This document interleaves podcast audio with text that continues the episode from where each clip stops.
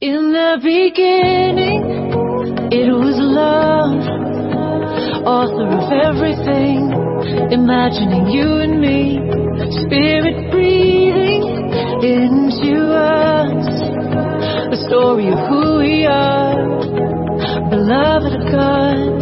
If we ever once forget, it's written in the stars, tattooed on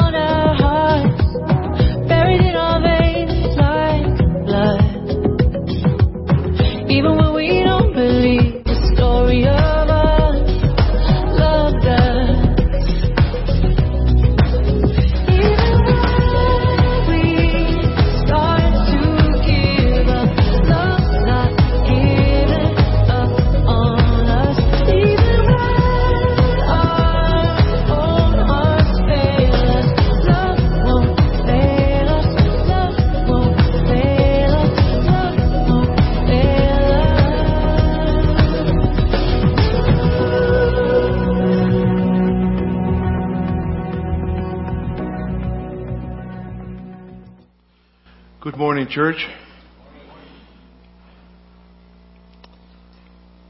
Memorial Day. What a beautiful thing to remember.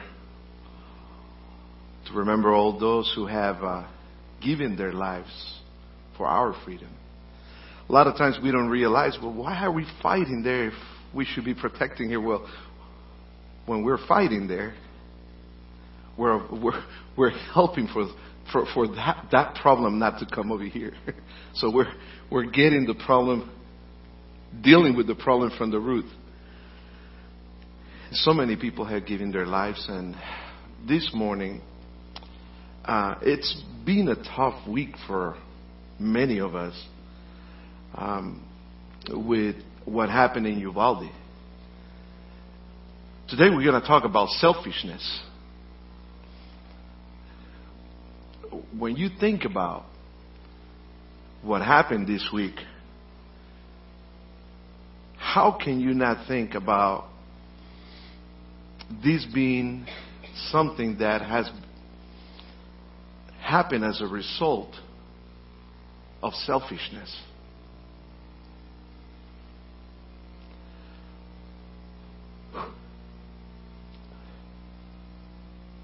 The younger the generations, the more selfish we're becoming.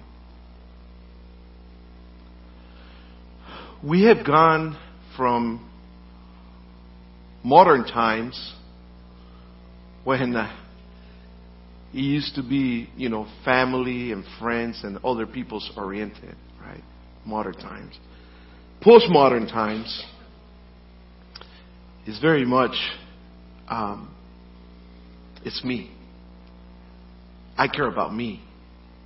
And we have believed a lie. So I want us today just to pray specifically right now. We're going to pray for the people in Uvalde. 19, 19 little kids, 19 children who are not home today.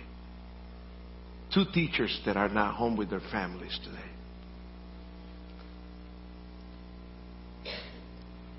Selfishness has captured the hearts of people. So let's pray this morning for Uvalde before we even begin our sermon this morning. Help me to pray. Let's bow our heads.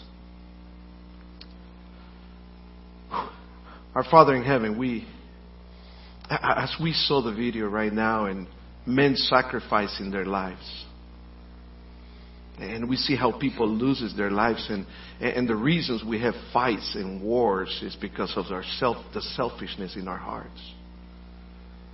But we also saw something so evil this week that's been provoked by selfishness. It's the result of selfishness.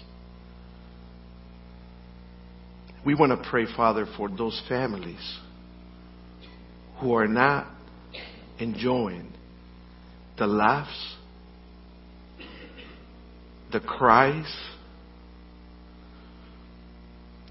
and the great and even the tough times with their kids today. I cannot even imagine, Lord, what their pain, the pain that they're going through. Father, help us to be a strong community of believers. That we can, that we can begin to, to, to, minister to our community, to love our community, so, so, and pray for our community. Asking for your protection, Lord, on the children in this community and in the United States and around the world. I pray, Father, that every day more and more we'll be conscious on teaching the younger generations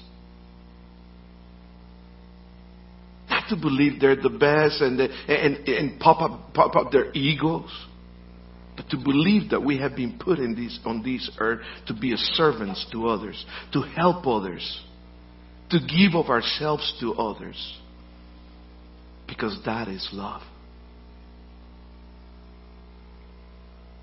We pray, Father,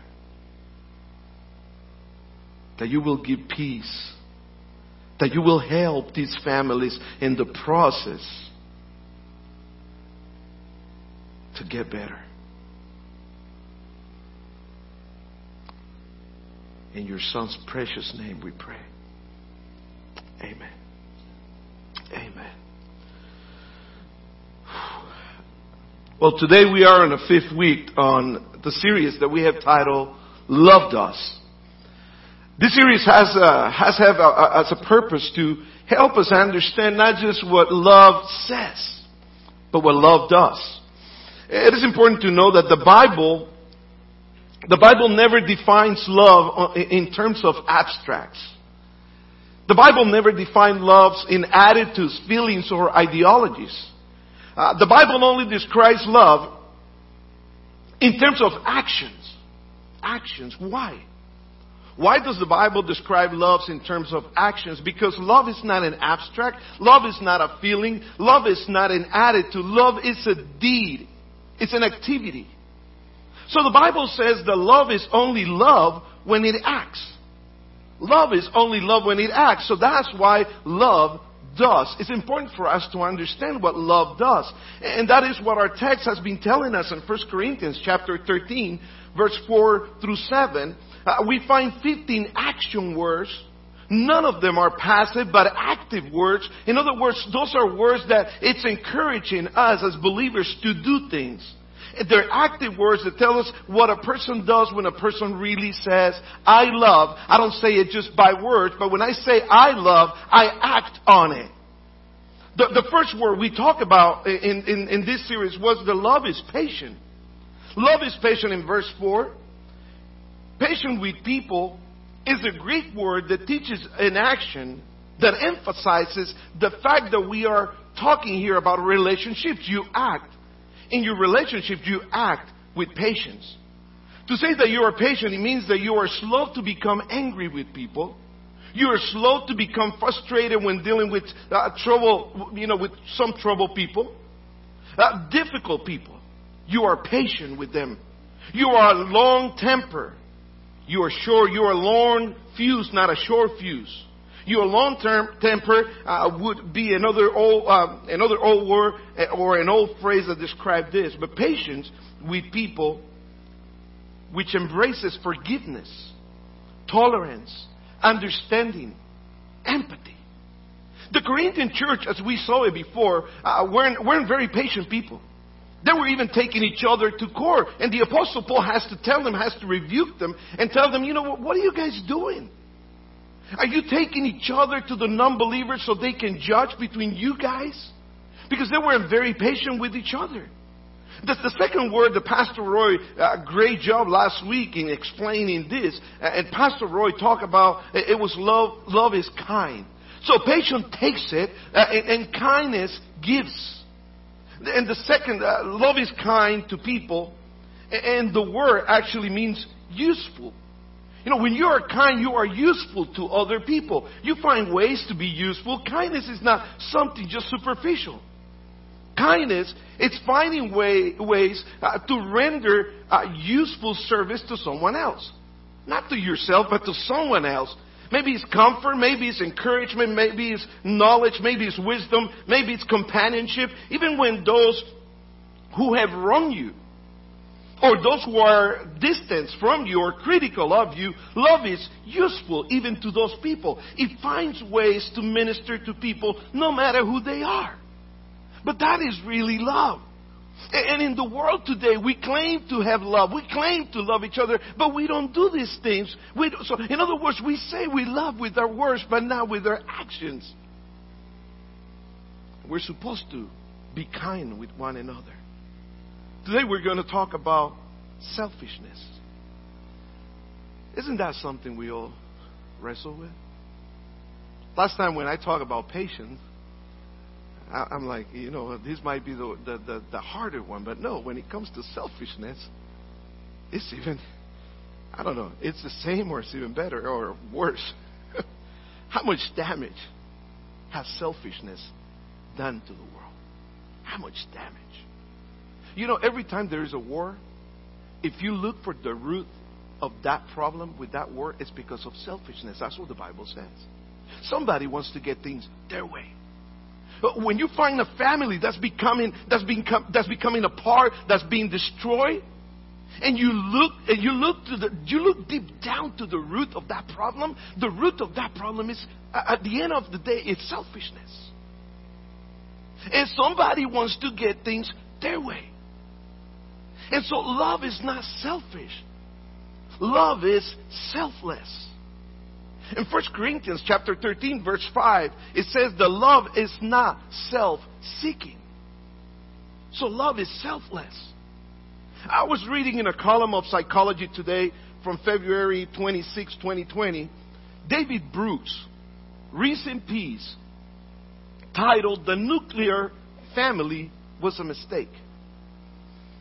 He makes the case that our society's shift from self sacrifice to self fulfillment is at the root of the collapse of the modern nuclear family. The shift of selfish self sacrifice to self fulfillment. Before it used to be, everybody was focused on self sacrificing. But now it's everything is about self fulfillment. What can I get? How can I get there? How can I get to the top? I don't care how many people I got to step on. I just got to get to the top. I got to become I got to become one more one, one more one more of those influencers. Well-known people. It's so easy because I got to get so many followers in my in my in my social media, right? And the more followers I have, the better I feel. And the more my ego pops up. So he makes the he makes the point, he makes the case that our society's shift from self-sacrifice to self-fulfillment is at the root of the collapse of the modern nuclear family. As he writes, he says people with an individualistic mind, with an individualistic mindset, tend to be less willing to sacrifice self for the sake of the family. Isn't that sad? Because they're individualistic. And the result, the result is more family disruption. Because of not being willing. Selfishness has destroyed families. Selfishness has destroyed friendships, relationships, all kind of relationships. Because we have gone from self-sacrifice to self-fulfillment. A recent study published in Psychology Science suggested that people across the globe are becoming more individualistic over time. More individualistic, individualism as opposed to collectivism. You know, it, it, was it used to be in the modern more modern era. It was collectivism. Let's be a community. Let's work together. Let's do this together. Let's work with one purpose all together. But the postmodern is, I mean, uh, you know, I live for me. I live for myself. So we live in an individualistic society nowadays. Very selfish very self reliant, self centered. People are becoming so self centered. And self centeredness, let me tell you this in case you didn't know self centeredness has contributed to the rise of narcissism. Narcissism is a thing that, I mean, we get that every day, everywhere. No matter if you open Facebook, a lot of narcissism going on there. If you open, uh, uh, you open Instagram, narcissism there. If you open, whatever you open, whatever platform you open, you see so many narcissist people. And those are the influencers that are influencing our younger generations. And our younger people, they want to be like that. Narcissism all over the place. Where narcissistic role models or leaders, influencers might be playing a big part in the rise of self centeredness in our younger generations. People, for the most part, have become so wrapped up in their own desires that they either don't notice or do not care about the needs of others. I heard people say, don't know, don't care. Well, you should care. We should care for one another. We should care for our families. We should care for our kids. And because a lot of people don't care, the result is, is what we see that's been going on lately. Let, let me give you a good example. Remember when the pandemic began? You remember what people were buying the most? Who remembers? Toilet paper. Everybody said it at the same time, right? Toilet paper. Now, what does toilet paper have to do with the virus?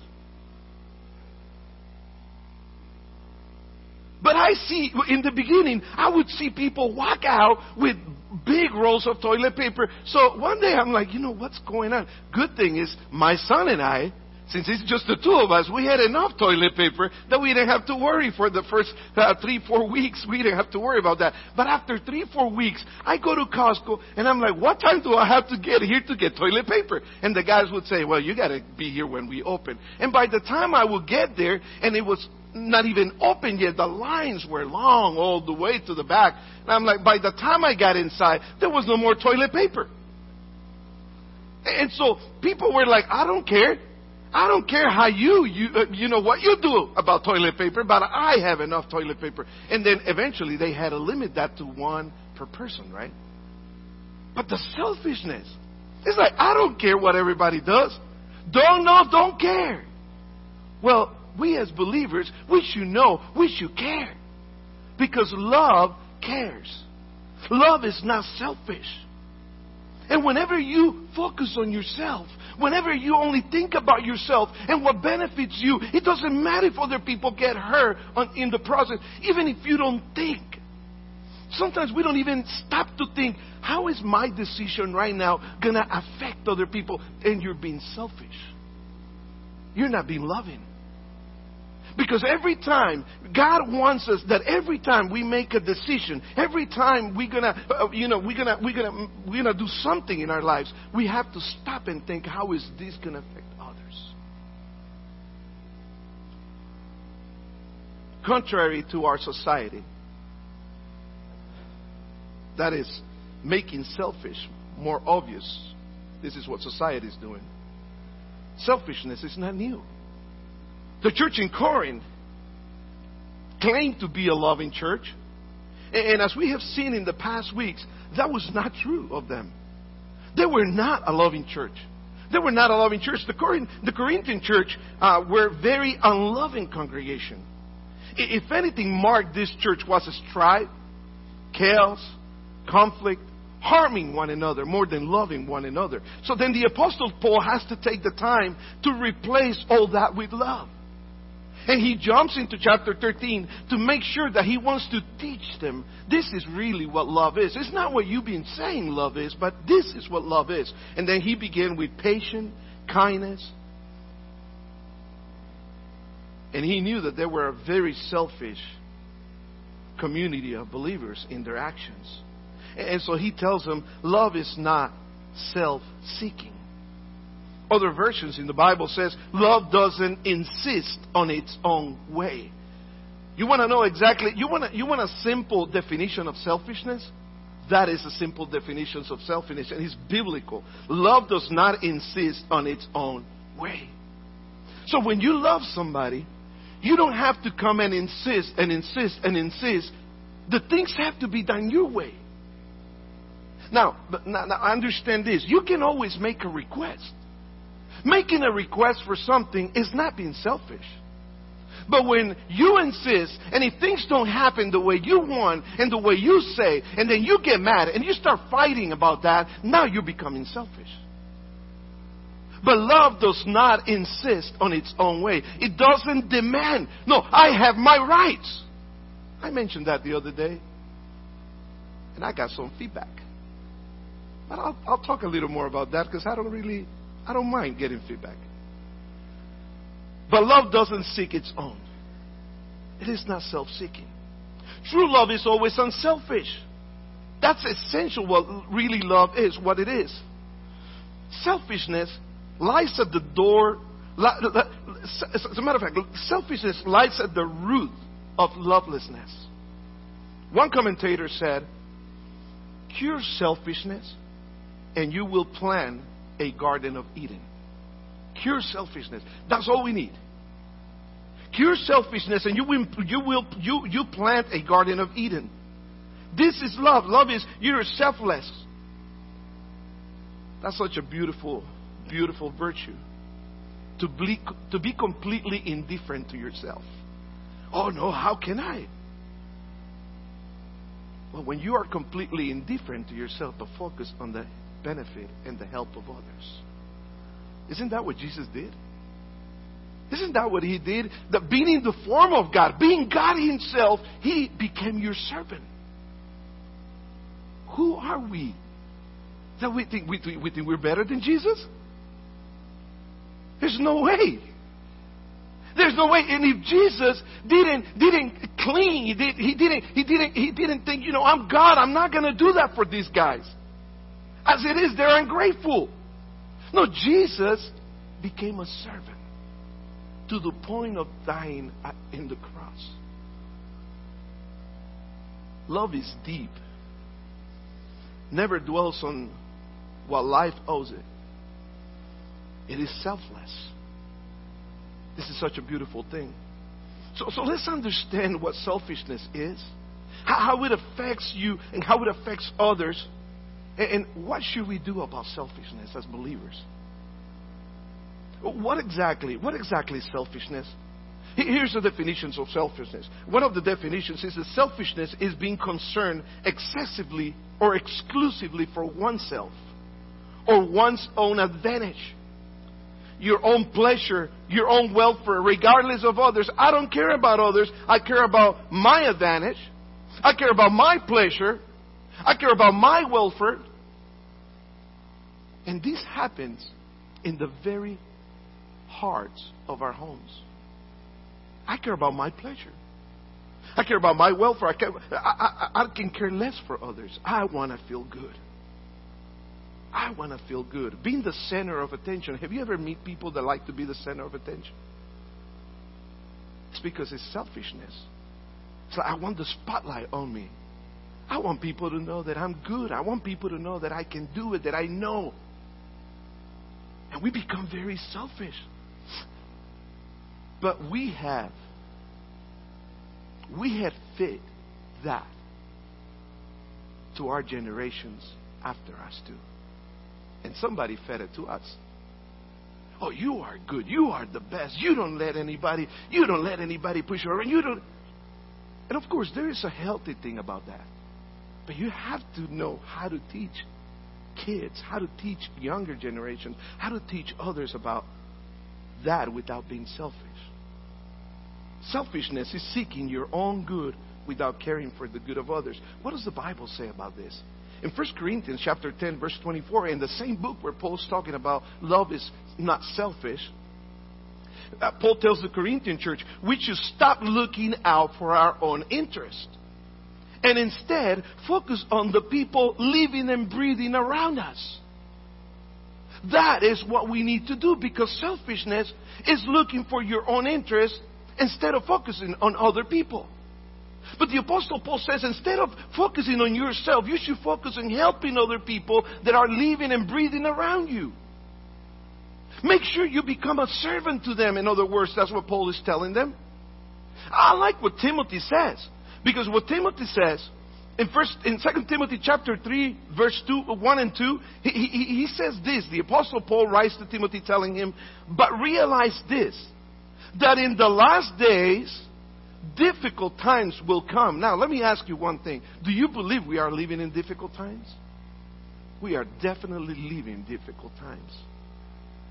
And i don't think the world has seen this more and more the way we see it now for men will be lovers of themselves, lovers of self. All you, again, all you have to do is open social media, and you see how men are lovers of self, lovers of money, boastful, arrogant, revilers, disobedient to parents, ungrateful, unholy. Eh, eh, have you, have you noticed that in, in being lovers of self, how disobedient kids have become? Man, I remember before, in the old days, I remember if I would go through where two people were having a conversation, right? And as two people were having a conversation, you were going to get through, you were supposed to say what? Excuse me. Do you get that nowadays? Uh, and somebody opens the door, we used to say, thank you.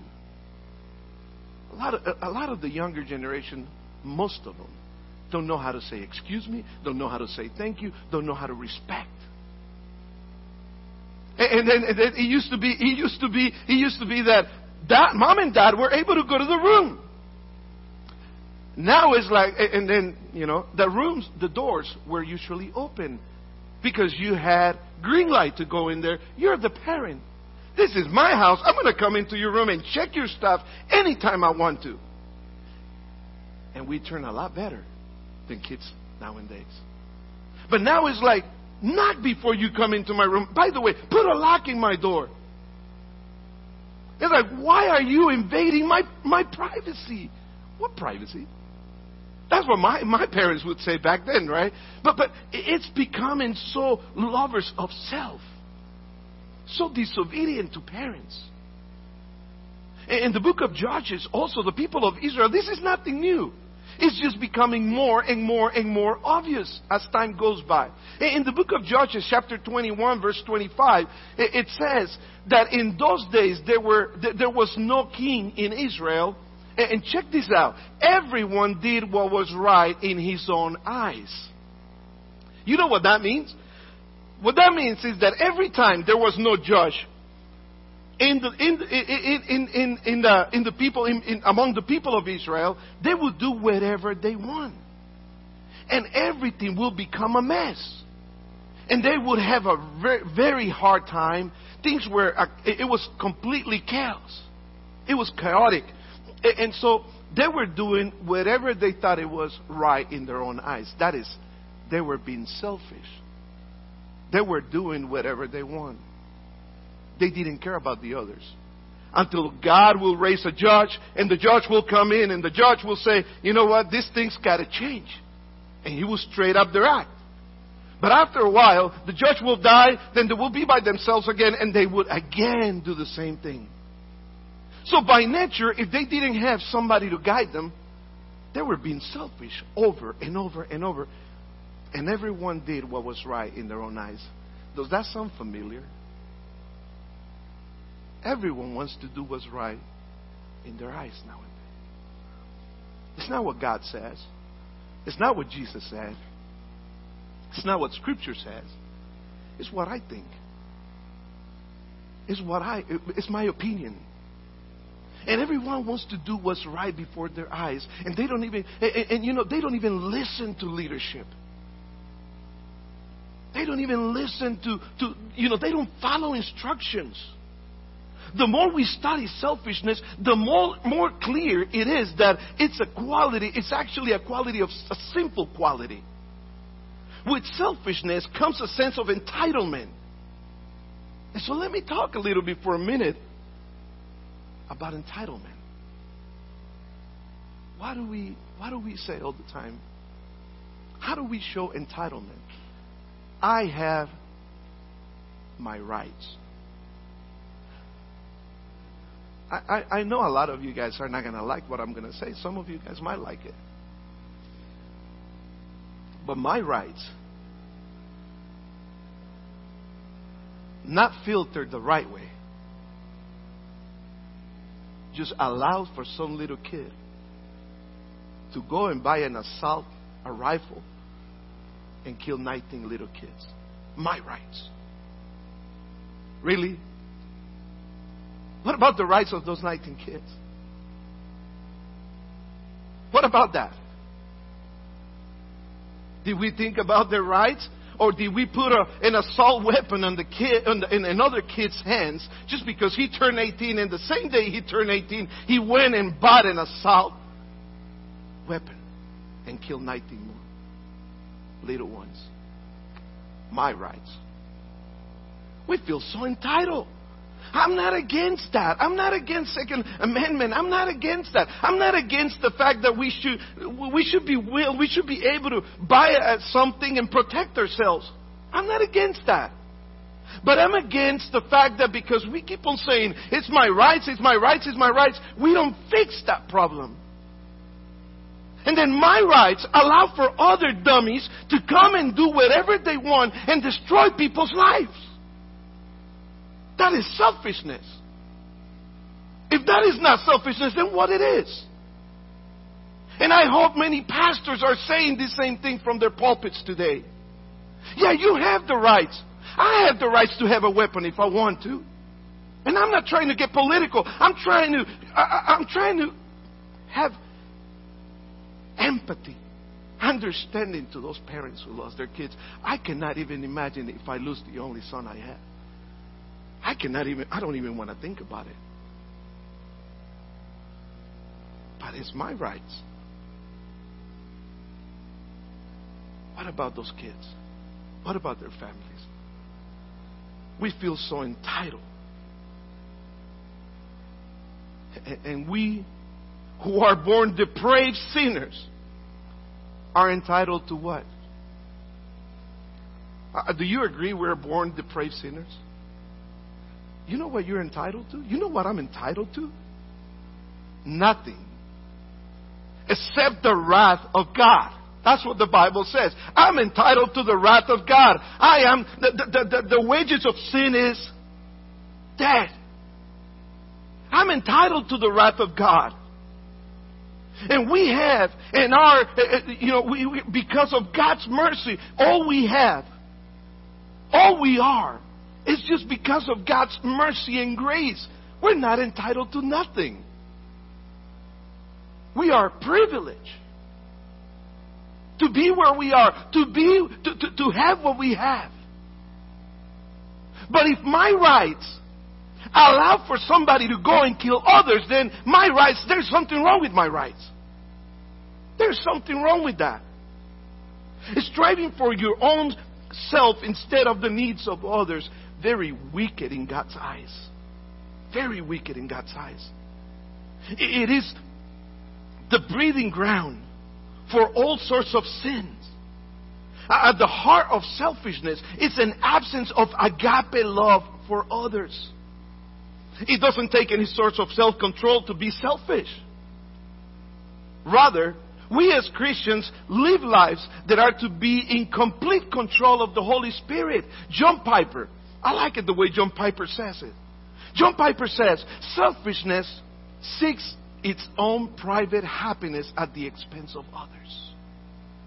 You know, I don't care what others go through as long as I'm happy. Now, I care for me being happy. Love seeks its happiness in the happiness of the beloved. That is what love does.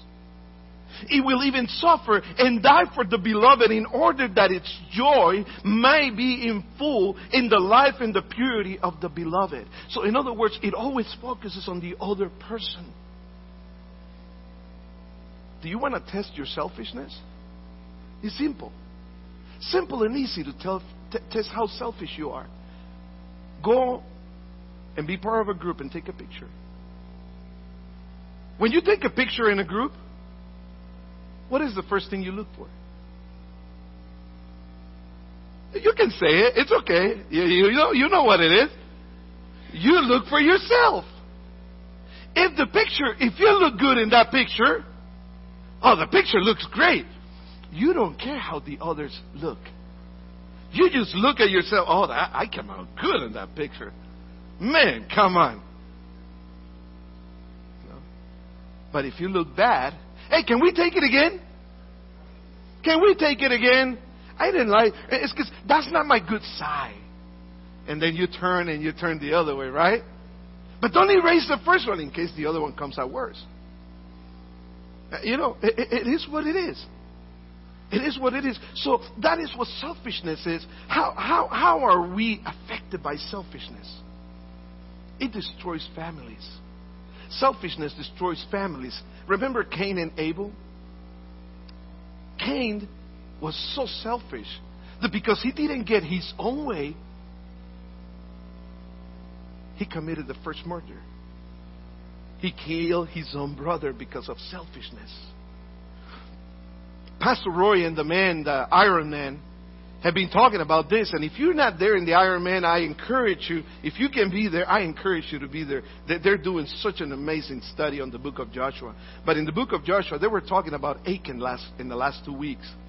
Uh, talk about Achan and the people of Israel have gone to war and the Lord told them in Joshua chapter 6, eh, verse 18, not to take anything from the, anything that was devoted, the devoted things to be destroyed. Don't take any of that with you. And the gold and the silver will be for the Lord. But everything else has to, including people, they all have to die. So they were victorious in, in, in the battle. In verse 21, uh, they destroyed the city. The people, as God had instructed them, they did, they did all that. The majority of them were obedient to the Lord, but later on we find out that one man was not obedient to God's command. You know why he wasn't obedient? Because of selfishness. Achan was his name, or Akan, however you want to say it. Achan, Akan is the same thing. But he was selfish and thought about himself and how some of those goods will benefit him. And that angered the Lord. So because of that sin, they, they went to the next to the next battle. And, and in the next battle they, they lost. And Joshua was hurt and he came up to the Lord and questioned the Lord and said, Lord, uh, why did you allow this to happen? We just won the last one, and now we are in, in trouble, and we lost this one. We lost some good men. And then the Lord said, You know what? I know why I allowed that to happen is because somebody was selfish. Somebody sinned. In the camp, somebody did, somebody sinned. And so Achan was just thinking about how he wasn't thinking actually about how his sin of selfishness was going to affect other people. This is how selfishness affects other people. When we are selfish, it doesn't just affect me, it affects others too. And when Joshua confronted Achan in chapter 7, verse 19, uh, we, we have it over here on the screen actually. Joshua said to Achan, My son, give glory to the Lord, the God of Israel, and honor him. Tell me what you have done. Do not hide it from me. Achan replied, It is true. I have sinned against the Lord, the God of Israel. This is what I have done. In other words, I was selfish. When I saw the plunder, eh, a beautiful robe from Babylon, 200 shekels of silver, and a bar of gold weighed 50 shekels, I coveted them and took them. They are hidden in the ground inside my tent with silver underneath. The Lord had told them, Do not take a single thing. But he didn't think about the others. He didn't think, you know what, if I do this, it's going to affect others. So some warriors already had died for this. So Joshua sent some men to make a search. They ran, in, they ran to the tent and found the stolen goods hidden there, just as Achan had said.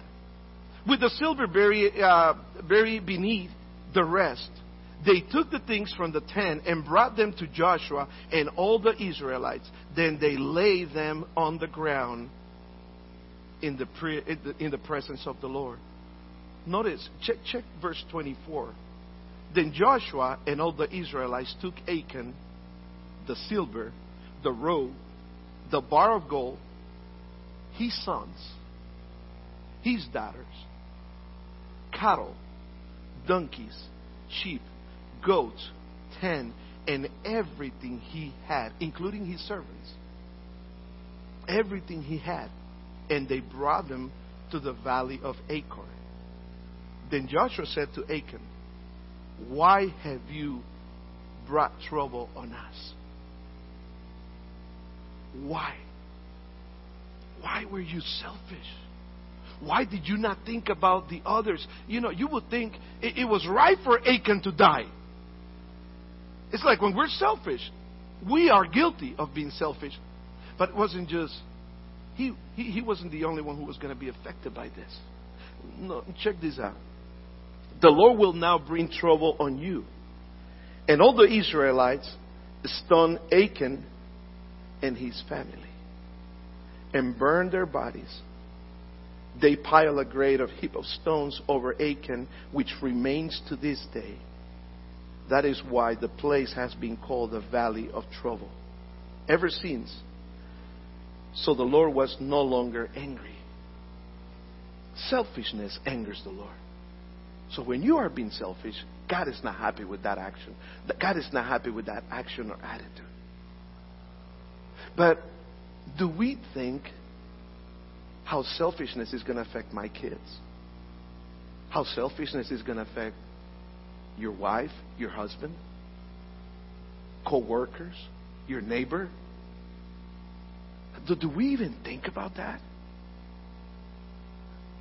Romans chapter 2 verse A Paul says, those who love only themselves, in other words, those who are selfish, who love only themselves and do not obey the truth, but do what is wrong, will be punished by God. Selfishness has consequence.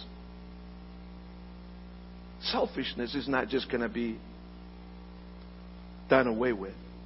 That's why John Piper, uh, when we quote, when we read the quote of John Piper, he, he, again he says selfishness seeks its own private happiness at the expense of others. Do you know how many times I have done, I have done counseling with couples? And it's always, it's, it's, I would tell you 90, 95% is either pride or selfishness. The problem in most marriages, the problem is pride or selfishness. But either, either or, they go hand to hand. You know why we fight? You know why we go to war, as I said it before in the beginning?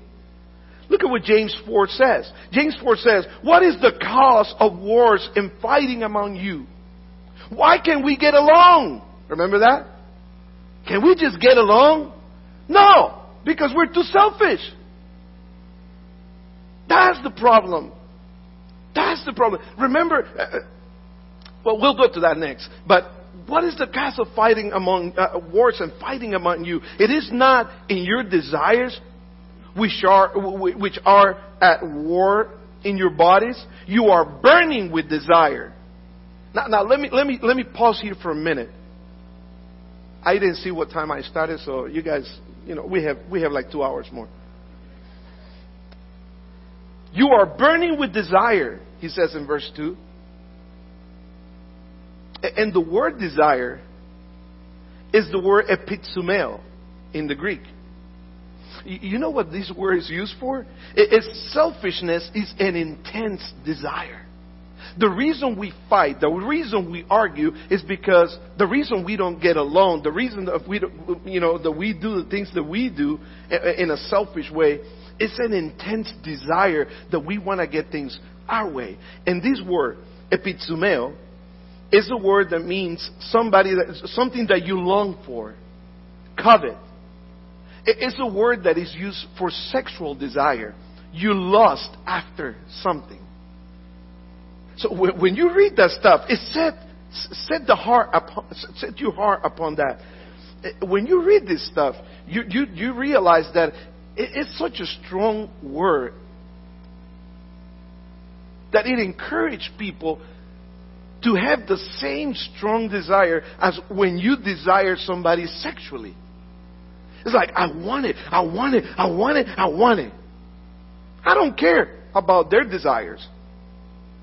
It's, it's, it's a disgusting thing. You know, you are burning with desires and have not your what you desire, your desire, so you put men to death. You are full of envy. And you are not able to get your desire, so you are fighting and making war. It's a deep desire. It's a desire. So selfishness is in the center of our hearts. Just like love is a thing of the heart, selfish. Selfishness is a desire of the things that you have in your heart. When we fight, it's because we want to get things our way. you know, if my husband doesn't give it my way, I'll give him a hard time. If my wife doesn't do things my way, I'll give her a hard time. That's why we fight with, with one another. Selfishness. Or just ask after church, where do you want to go eat? And when the other person tells you, well, I don't know, you tell me. I'm not going to be selfish. Pastor Oscar said, don't be selfish.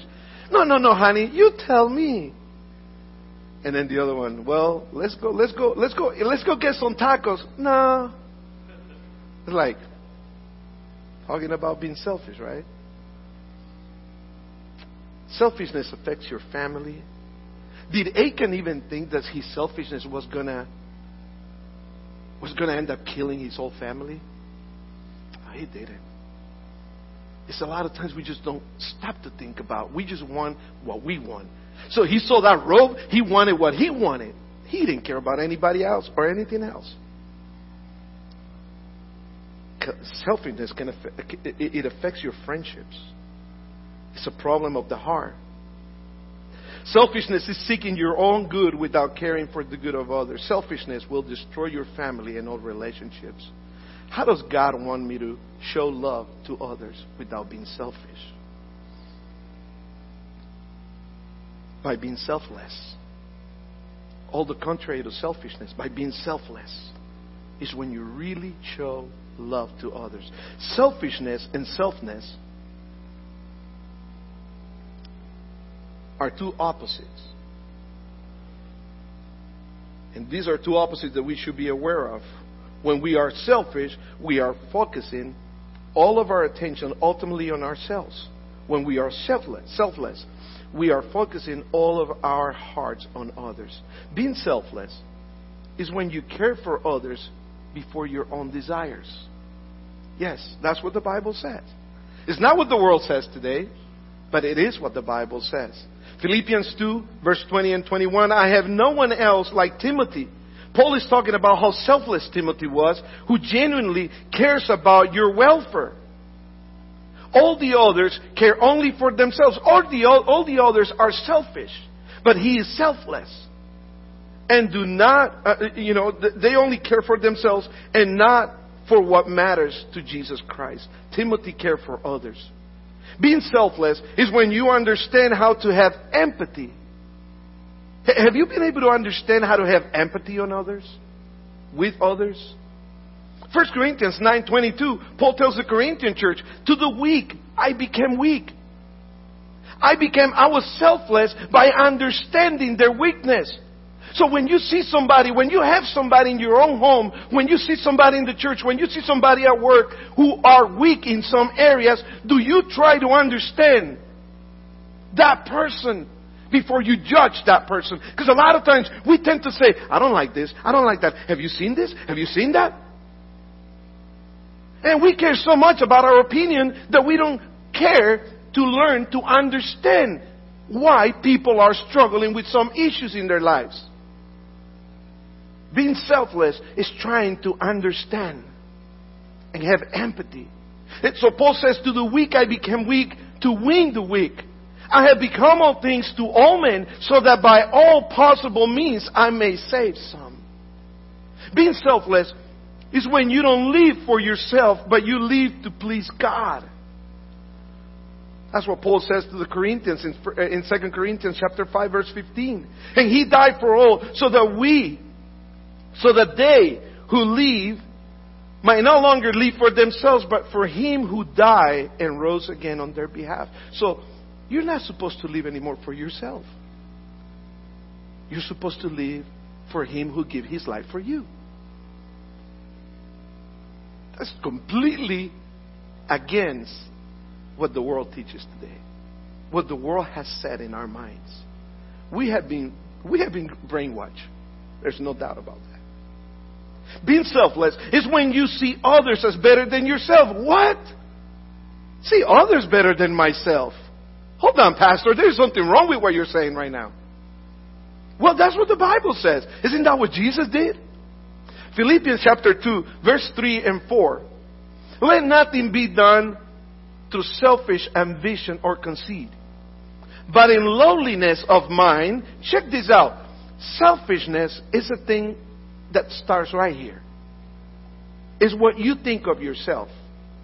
Loneliness, but in loneliness of mind, let each esteem others better than themselves. Did you know the Bible said that? I'm sure you did. But that's not what our culture dictates today. Let each of you look out not only for your own interest, but also for the interest of others. Can you imagine if in every home we had that attitude? I'm going to see the other. I'm going to see my son as better than myself. And my son will have the same attitude towards me. And what about your, you and your wife? If you, if, you, if you see your wife as better than yourself, you're going to be a servant to your wife. And your wife will have the same attitude towards you, and, you, and she will be a servant to you. Eh, can you imagine what kind of homes we will have nowadays? When we serve one another, when we care for one another, when we look for the best interest of the other before ourselves, before our own interest. And, and, and so this is too hard to do. Is it? It is. No, it's not easy. How can we do it? Only Christ, only in Christ. The only way you can stop being selfish is when you start by giving your life to Christ. That is the beginning of the process. It doesn't end over there. That is just the beginning of the process. But if you have not given your life to Jesus Christ, you will never accomplish this. I can promise that. But I can promise that if you give your life to Christ, that will be the beginning of becoming selfless. You got to start by giving your life to Christ. Why? Because He's the greatest example of selfishness, or of selfless. I'm sorry, not being selfish. First, give your life to Christ. And in the, in the next verses of Philippians, and I, I'll finish with this.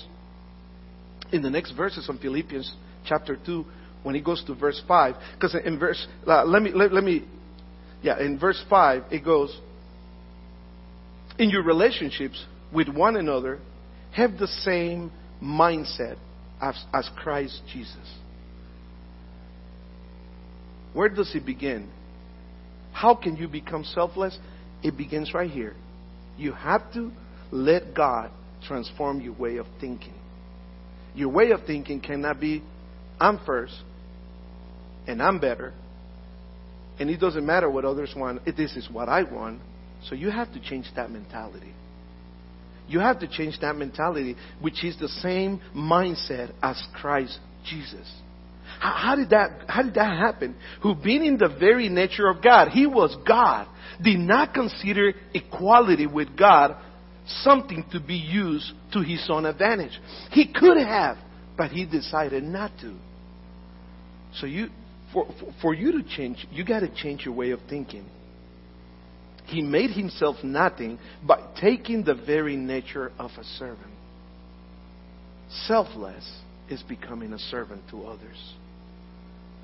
Being selfish is wanting others to be the servant of you. What are we going to do with that?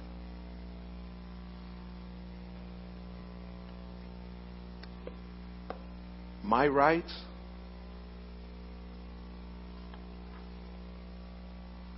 I get home and you tell uh, you get home and you tell your wife, you get home and you tell your husband, my rights. And you'll end up with nobody at home.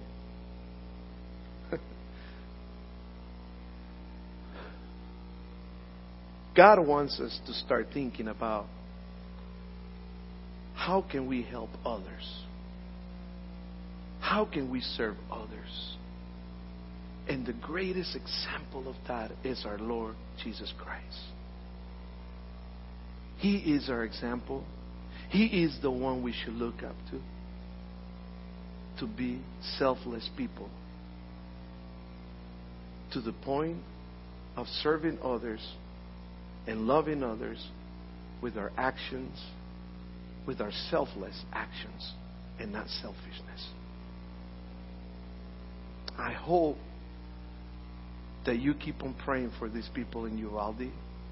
I hope that you keep on praying for each other to become servants. And if you're not serving in your home, if you're not serving in the church, always come and look for one of the pastors in the church and ask them, Pastor, how can I serve? Because I'm, I'm always coming. You know, you know, one interesting thing is I don't have a bulletin with me.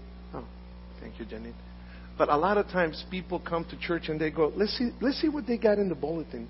And they look at the bulletin like if the bulletin is, is a menu from the restaurant. How can this church serve me? Well, let me ask you one thing. It's not what the church can do for you, right? Is what how, how does the saying go? Is what you can do for your church is by serving God. It's by serving others that you serve God. Thank you, Janine. Don't look at the bulletin as a menu. Look at the bulletin to see how can I serve others? How can I stop being selfish?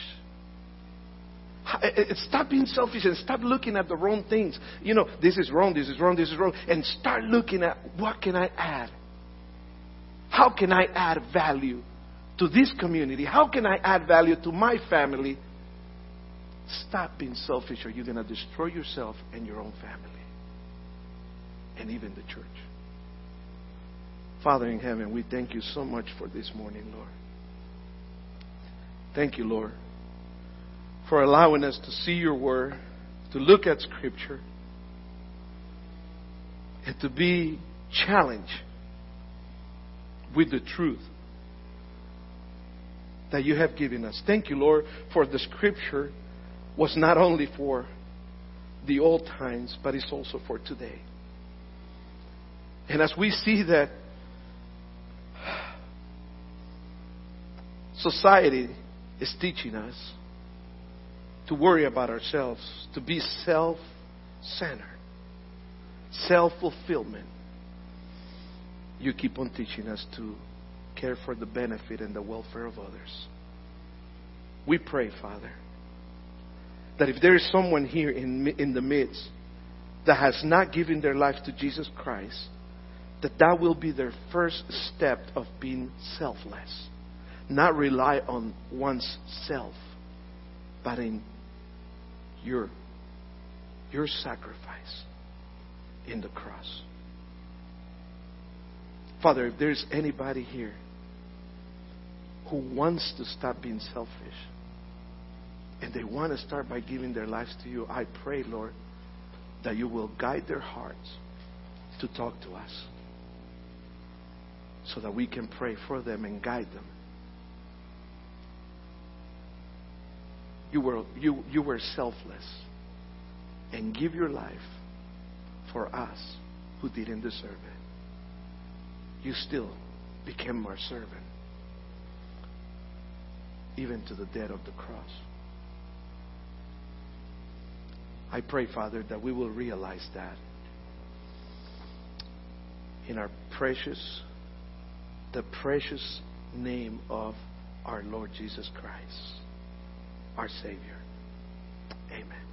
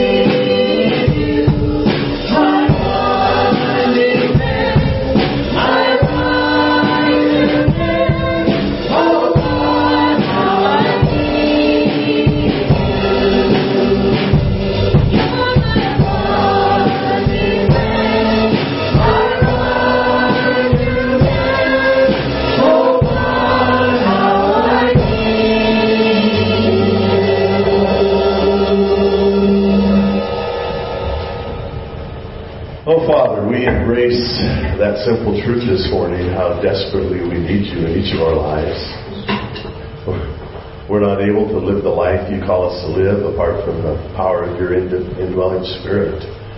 And so, Lord, make it the prayer of our hearts. Lord, make me a servant. Make me a servant, humble and meek. Help me to lift up those who are weak. And may the prayer of my heart ever be make me a servant. Lord, make that the prayer of our life this week as we seek to live out the life that you have placed within us, that you might live your life through us before a world that needs to know Jesus. Help us to do that is our prayer together in Jesus' name. Amen. Amen.